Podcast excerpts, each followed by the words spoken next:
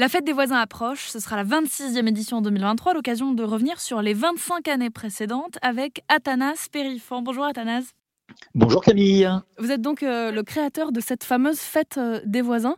Est-ce que vous pouvez nous rappeler en quelques mots en quoi elle consiste euh, cette fête? Alors la fête des voisins, c'est extrêmement simple. Hein. En réalité, il s'agit euh, de pouvoir proposer à ses voisins de se retrouver une fois par an ou plus si on a envie. Euh, chacun apporte un petit quelque chose euh, en fonction de ses spécialités, un gâteau, un apéritif, quelques cacahuètes. Et puis voilà, on met deux tables et deux tréteaux. On va frapper à la porte des voisins les jours qui précèdent. On met une petite invitation dans la boîte aux lettres et on se retrouve. Et c'est un moment magique qui est né en fait en réalité d'un fait divers tragique. J'avais découvert une voisine il y a 25 ans, qui était décédée depuis 4 mois dans son appartement. Voilà, et c'était un, vrai choc. Et de ça, je me suis dit, mais il faut des prétextes pour se parler, quoi. C'est pas mm. possible que cette personne ne comptait plus, n'avait plus de valeur. Personne s'est préoccupé de savoir où elle était. Et c'est comme ça qu'est née la fête des voisins. Euh, aujourd'hui, 25 ans après la fête des voisins, c'est le premier rendez-vous citoyen sur la planète. C'est plutôt marrant parce que n'a rien de très intellectuel. C'est simple, hein, la fête des voisins. Elle est dans 50 pays dans le monde. En France, il y a 10 millions de participants. Et, et je trouve ça plutôt plaisant. Ça montre une chose, tout simplement. C'est qu'on a tous envie de se rencontrer, de se parler, de partager ensemble. Ça, dans une actualité et dans une météo qui est un peu triste ou nette parfois, c'est un vrai message d'espérance et un, vrai signe d'optimisme.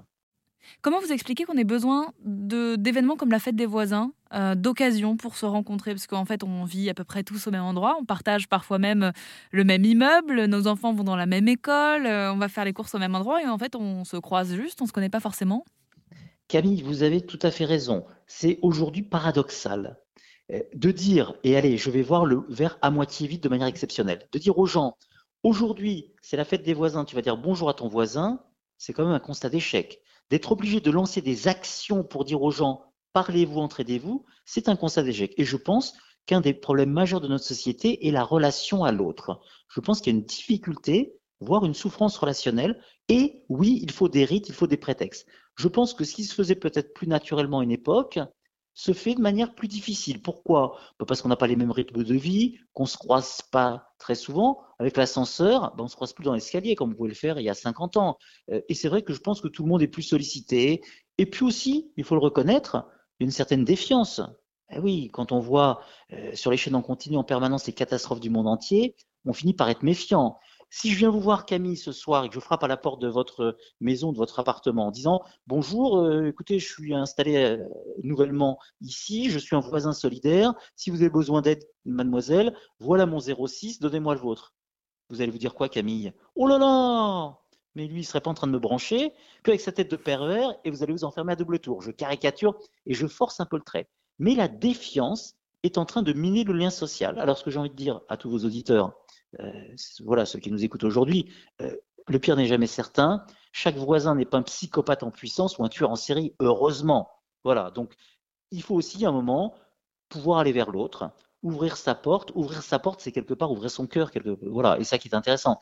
L'être humain n'est pas un animal solitaire. On va faire mentir euh, Jean-Paul Sartre quand il disait l'enfer c'est les autres. Non, l'enfer c'est pas les autres. L'enfer c'est d'être tout seul et de ne servir à rien. Voilà. Donc voilà pourquoi il est important d'avoir des prétextes. Quand c'est votre mère qui fait une communication en disant il faut être solidaire dans la ville, on va monter un dispositif pour qu'on s'entraide, ça rassure. Voilà pourquoi il faut aussi, de manière institutionnelle, pouvoir faire passer ces messages. Lorsqu'à la télé, on voit des reportages sur des gens qui s'entraident, ça donne envie à d'autres de le faire et ça rend les choses plus naturelles.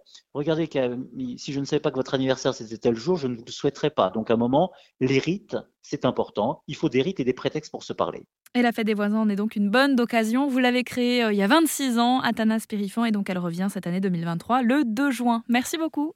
Merci Camille et très belle fête des voisins à vous.